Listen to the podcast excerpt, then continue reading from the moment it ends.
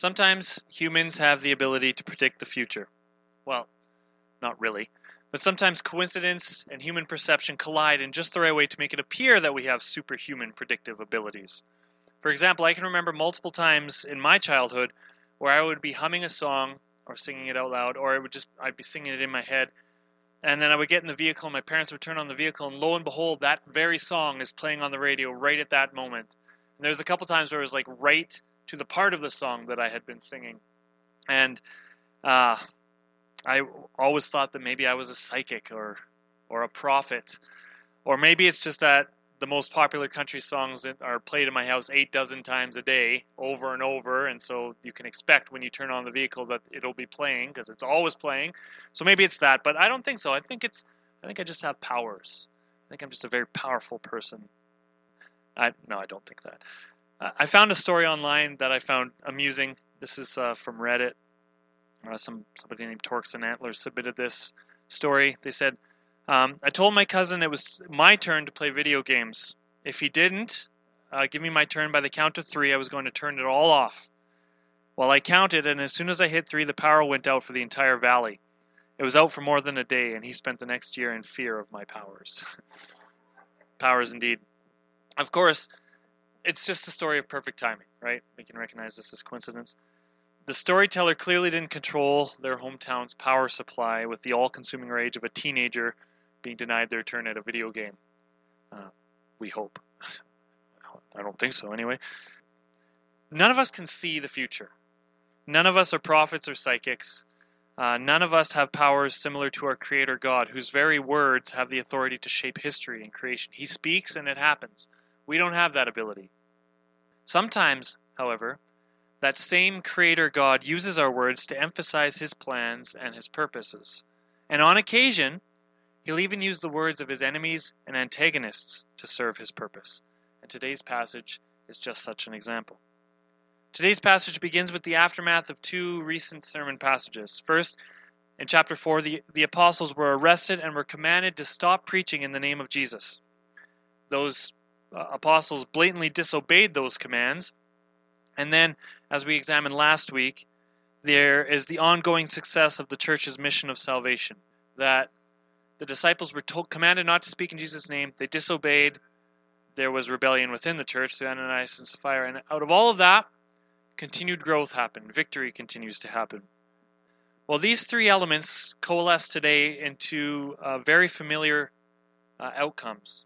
We saw it in chapter 4, and it's happening again in chapter 5. Things like imprisonment, passionate preaching, deliverance, and renewed commitment to the kerygma message and to kingdom living.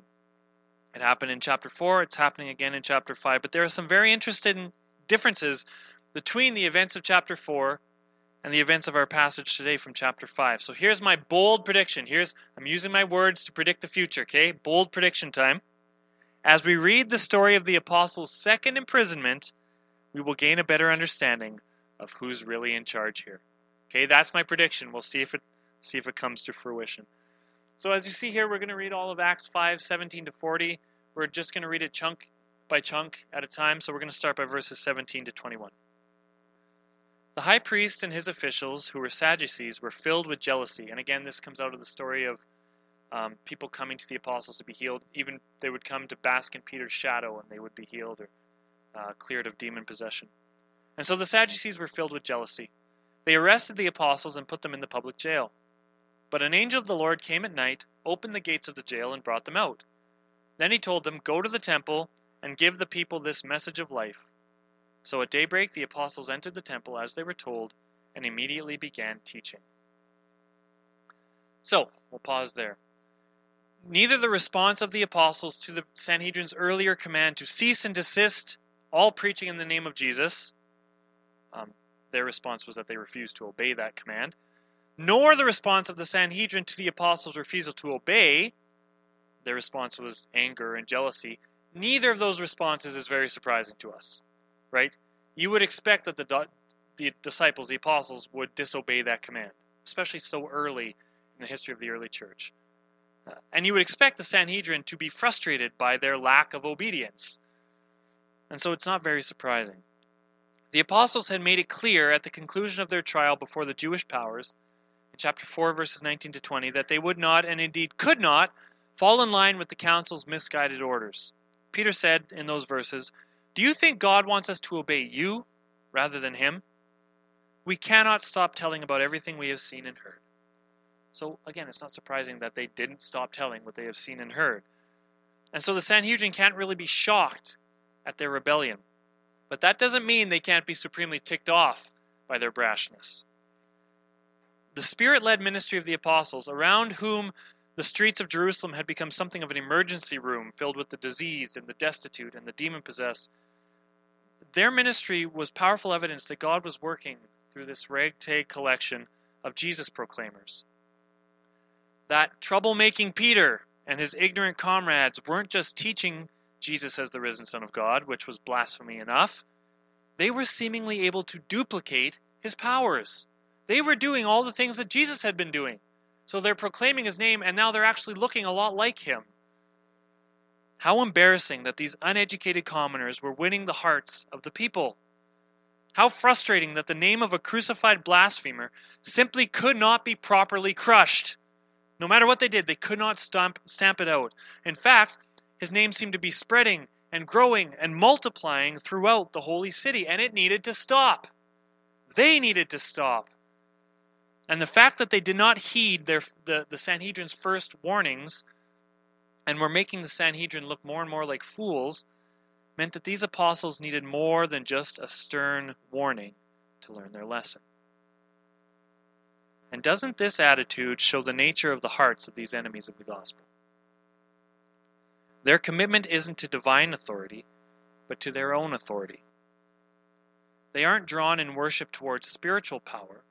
They are drawn in ignorance towards those things that jeopardize their own social power. They were embarrassed and frustrated and jealous when they should have been humbled and awestruck and awake with fresh praise for the God that they claimed to serve.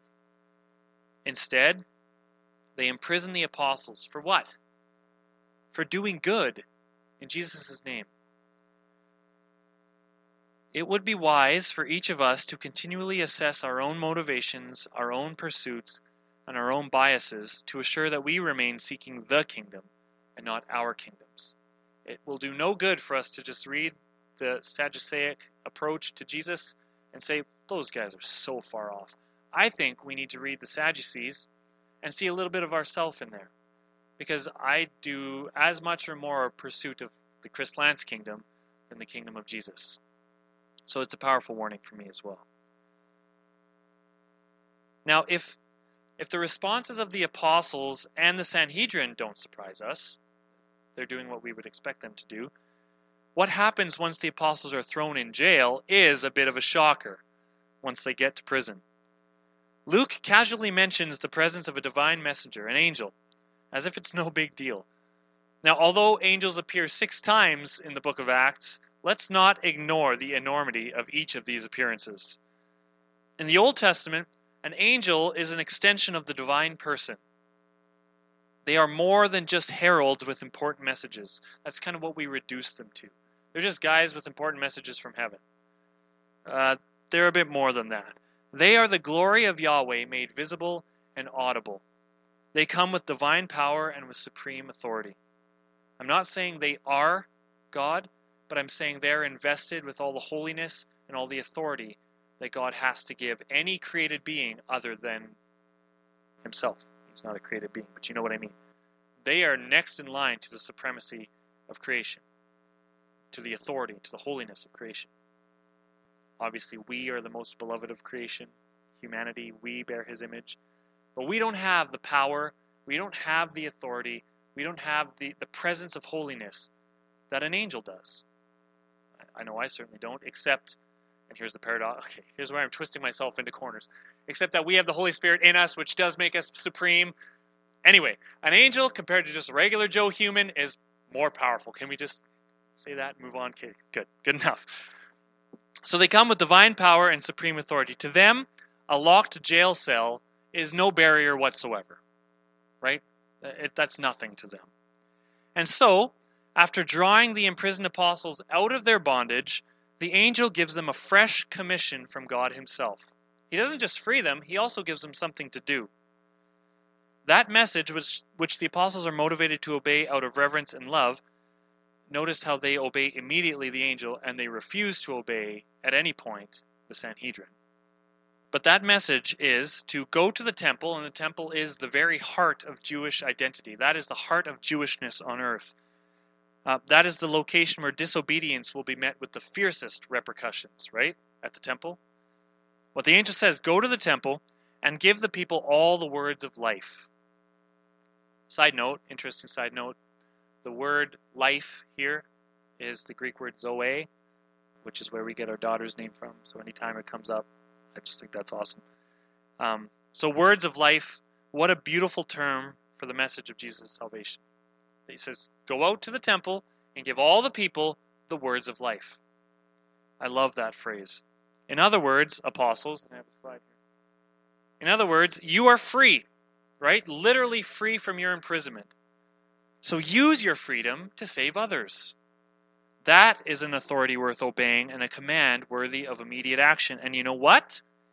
It's exactly the same commission that we are given. You have been imprisoned and had been imprisoned. You are now free, so what are you going to do with your freedom? There's a lot of people in this world who mistake their freedom for the right to do whatever they want. I'm saved. I'm on the I'm on the list. I'm in. I'm one of the VIPs in heaven, so now I can go and do whatever I want. Live however I want. That's not how it works. And I hope you understand that. And so this this the acts of this angel to the apostles is a microcosm of what we are called to do. Become free through the saving grace of, of God and then use our freedom not for selfish purposes, but for selfless purposes, to, to bring freedom to others. That's the commission that we are given. The next portion of our passage feels like an episode of The Three Stooges. it, it's hilarious to me as the Sanhedrin begins to find out what has happened to the prisoners. So as I'm reading it, you can soundtrack it with the wah wahs and the boing boings and whatever, because it's just hilarious. So this is uh, verses 21 to 33.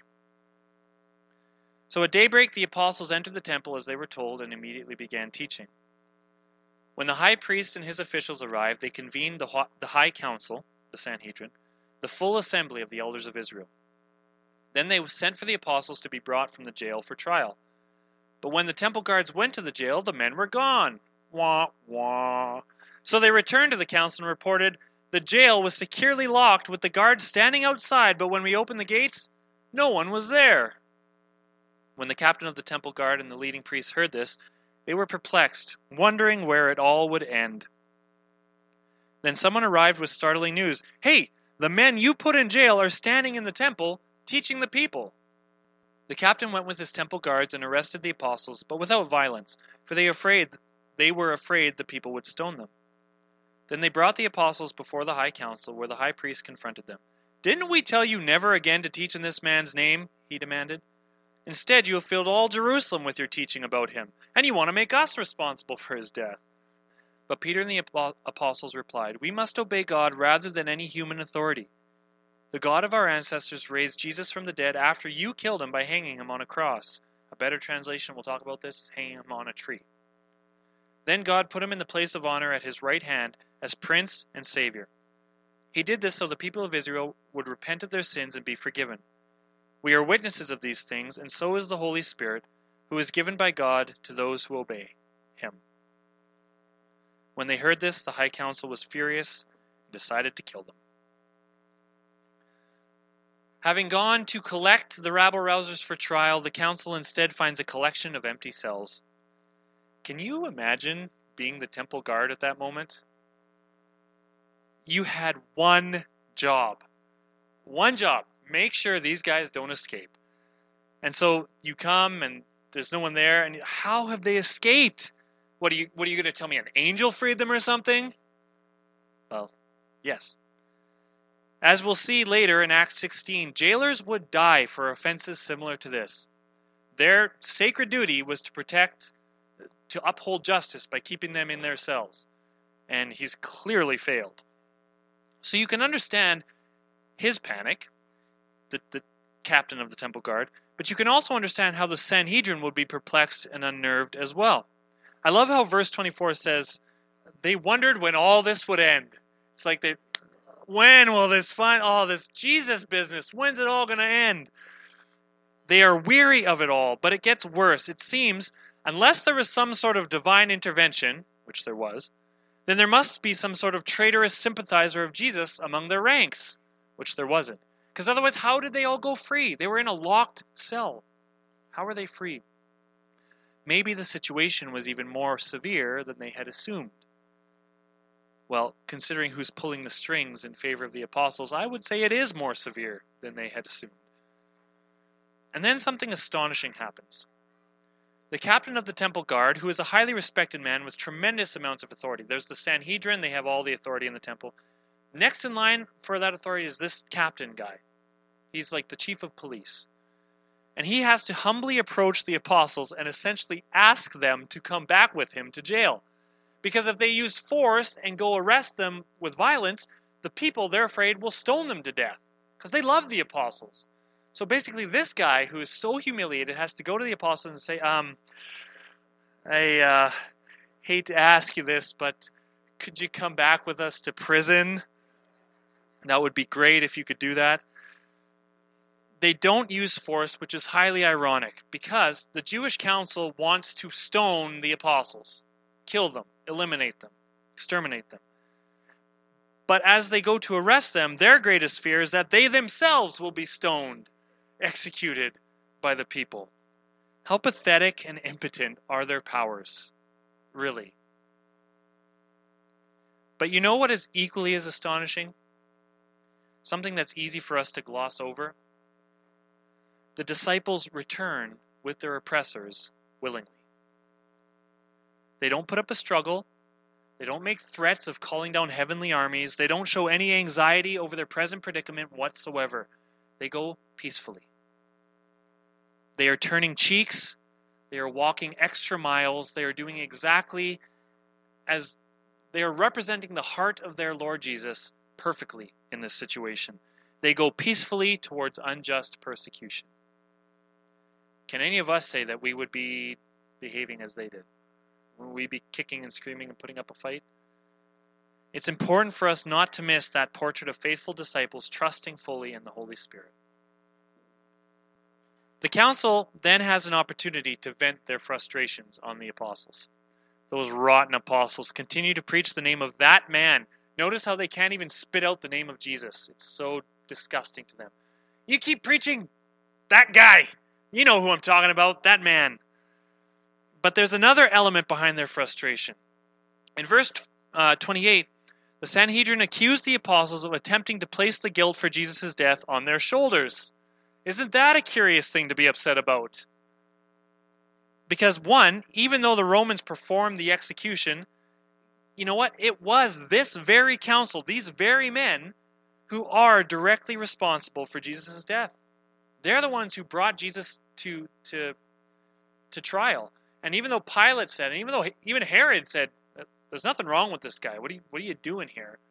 Even though Pilate said, I can see no reason to have this man condemned, it's this council who said, no, condemn him. We have no king but Caesar.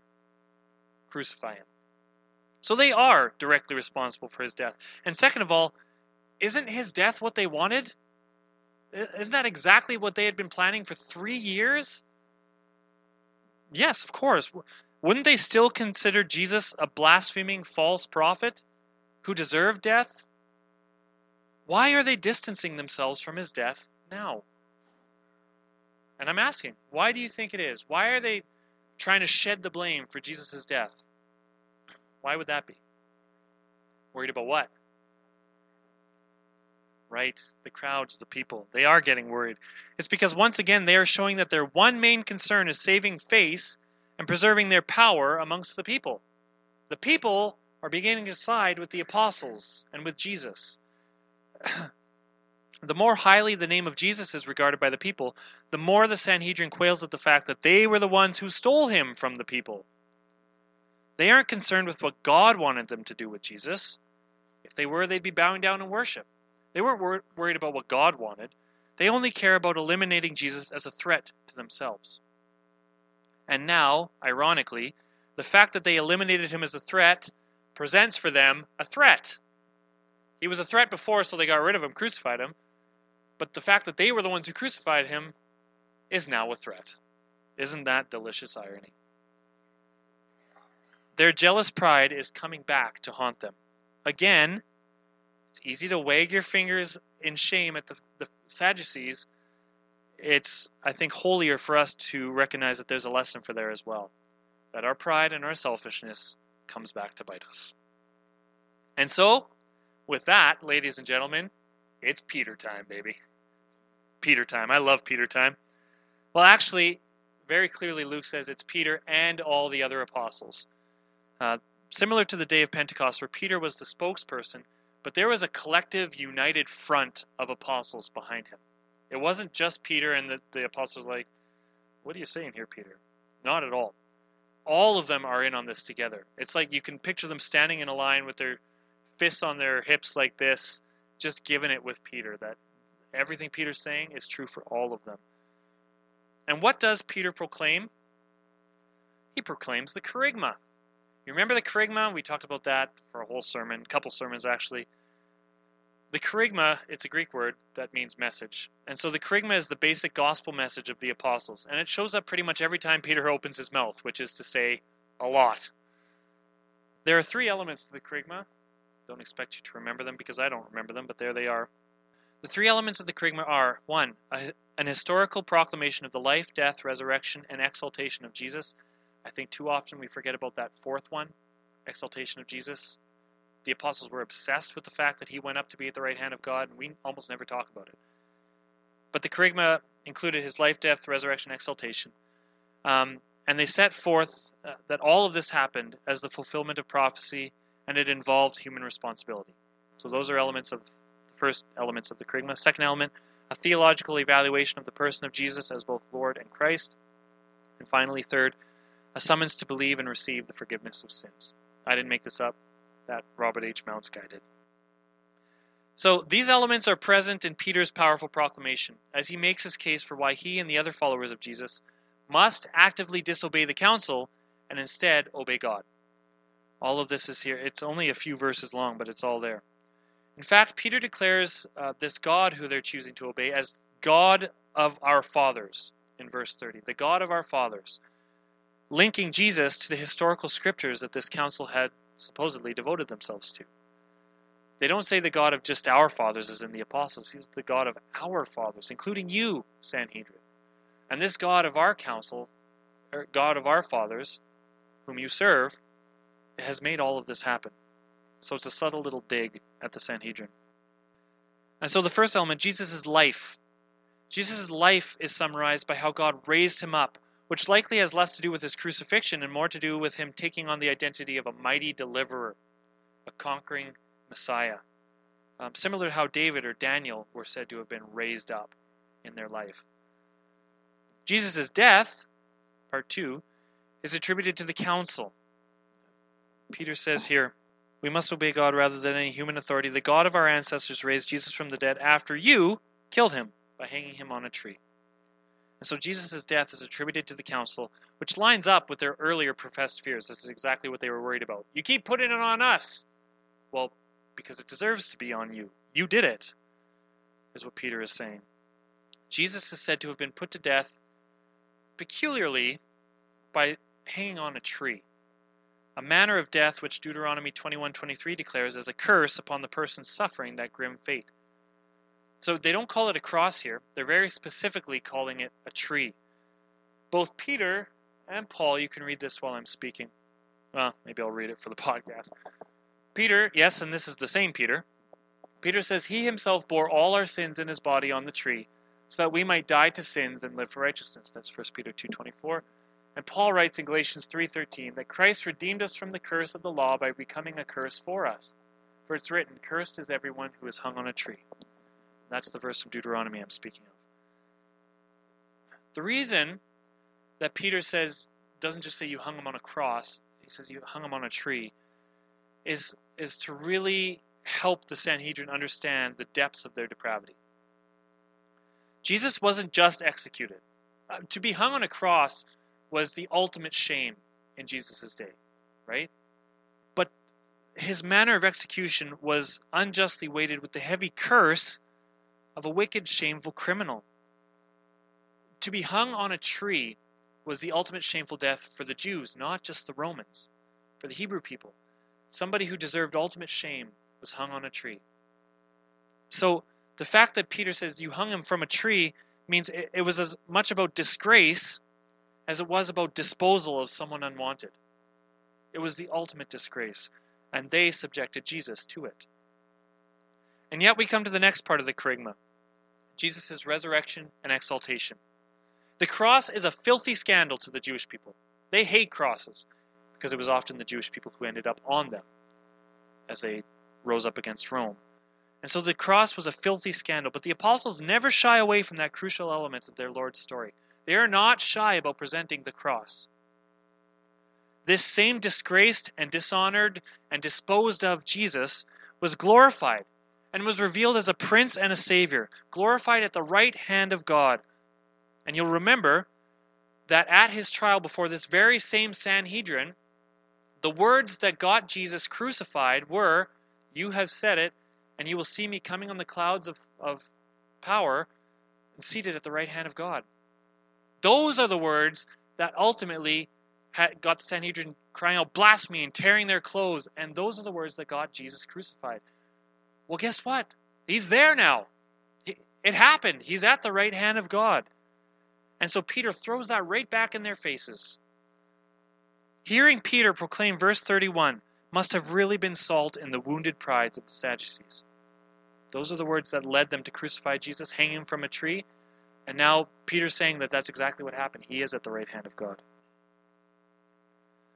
As the Kerygma makes clear, human responsibility plays a role in the circumstances of Jesus' lordship. No group of people was more responsible than the jealous Sanhedrin, even if it's healthy for us to recognize our own participation.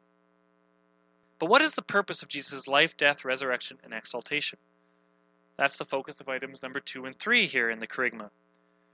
Jesus' lordship and our human response are summarized briefly and expertly by Peter in verse 31 as He did all this to give to Israel repentance and forgiveness of sins. That if He is Prince and Savior, why did He do that? To give us forgiveness and uh, the gift of repentance. Though the powerful men listening to Peter have proven themselves antagonists to Jesus, there is hope even for them. Who better represents all of Israel than the Sanhedrin? They are the head of Israel. And Jesus offers the gifts of repentance and forgiveness to all Israel, even her corrupt shepherds. Isn't that an amazing statement? Notice the language of that, too. We all understand grace and forgiveness as gifts enabled by Jesus' death and raising up, but do we consider the ability to repent and turn back to Him a gift in a similar vein? I don't. We treat repentance as an obligation, not a reward. And yet, without the gift of being able to turn back to Him and foster a relationship with our Lord, we're hopeless. Without the gift of repentance, we're just as sinful and broken as we ever had been. And so, part of the core message of the early church is the overwhelming gift that is repentance. And so, it would be good for us to understand repentance as a gift, too. Yes, it's hard. It's not like grace or forgiveness, but it is a gift. And then finally, to seal his courtroom testimony, Peter calls on his chief witness, his ace witness, that is the Holy Spirit. He says, We are witnesses of these things, and so is the Holy Spirit who is given by God to those who obey him. Hearing all this, the Sanhedrin again flies into a murderous rage, particularly the majority Sadducees.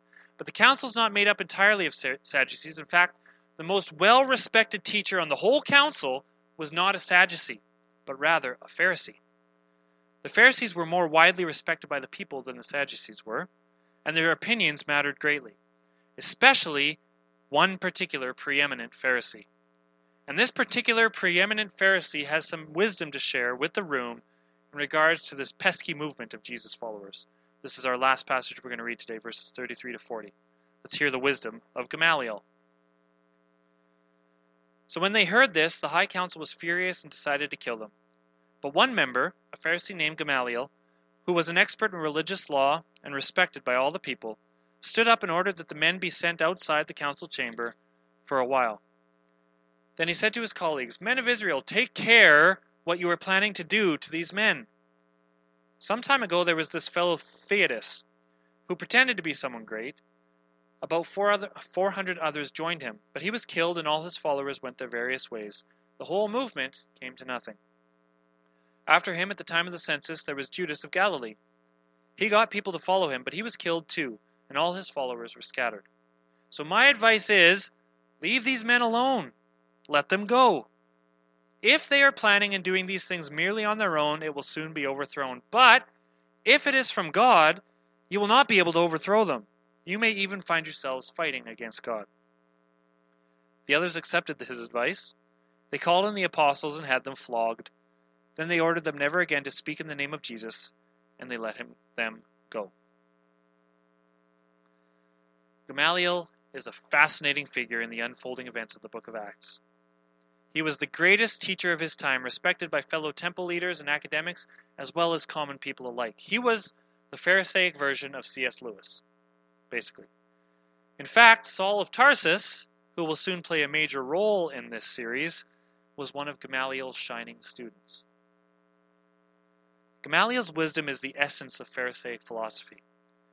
Uh, a guy named J.A. Findlay summarized his thinking in this way that basically he distills his message to this God is over all and needs no help from men for the fulfillment of his purposes. All men must do is obey and leave the issue to him.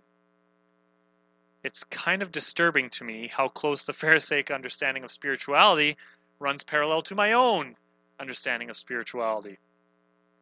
God is over all and needs no help from men for the fulfillment of his purposes. All we need to do is obey and leave the issue to him. That's kind of how I see it too.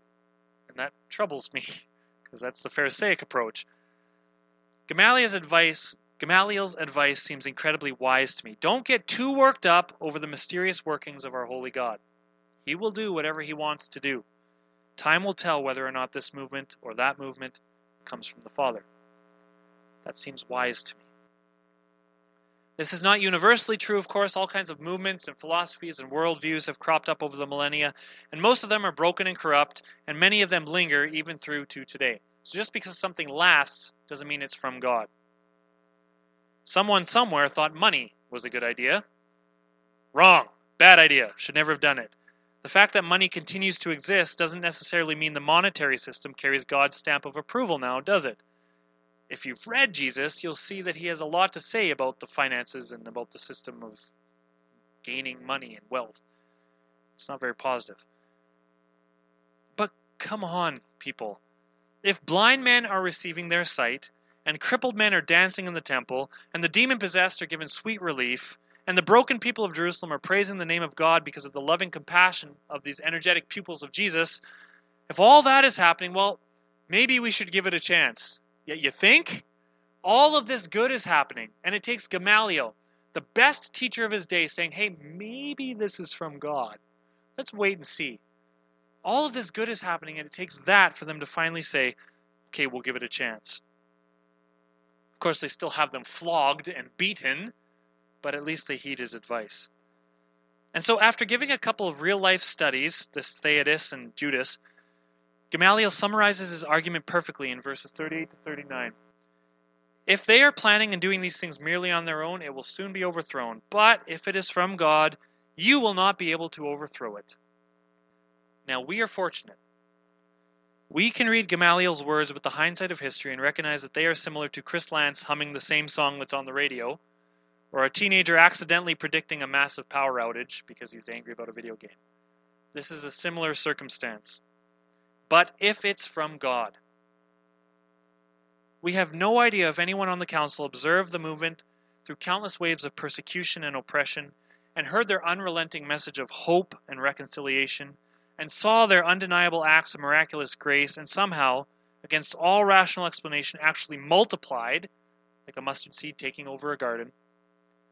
We don't know if Gamaliel or anyone else tracked and witnessed all this and decided, hmm, well, I guess they were from God after all. There is no evidence that they did. The Sanhedrin continued to persecute the apostles and the church. I have no idea whether anyone on the Sanhedrin actually tracked them as Gamaliel suggested. But what I do know is this it brings me a tremendous amount of hope and peace, knowing that the wisdom of Gamaliel has been fulfilled in the positive in regards to Jesus and his followers. That Gamaliel's wisdom bore itself out. If it is from God, then there's nothing you can do to overthrow it. It, would be futile to try. Well, for 2,000 years, people have been trying, and it hasn't gotten anywhere. In fact, it's only increased and exploded outwards. Have you ever heard of Theudas, who pretended to be great? No? Only in Acts 5, baby. It's the only time you'll ever hear his name. Have you ever heard of Judas of Galilee during the time of the census? No. I've heard the name Judas before, but not this Judas, not this guy. He's in the scrap bin of history. We only know of him at all because he's casually referenced by Gamaliel here. But have you ever heard of Jesus of Nazareth? Has his name outlasted the millennia? And so, with another futile warning, don't you dare speak his name again, you bad disciples! With another futile warning to cease proclaiming the powerful name of Jesus, and with a sound flogging to go with it, the disciples are re released. Time would reveal the answer to Gamaliel's wisdom. Who deserves the apostles' obedience? Is it the prominent leaders of the day, or the God they claim is living within them? Whose authority would these Jesus followers heed? The council or the kingdom? Who is behind the works of these uneducated common folk?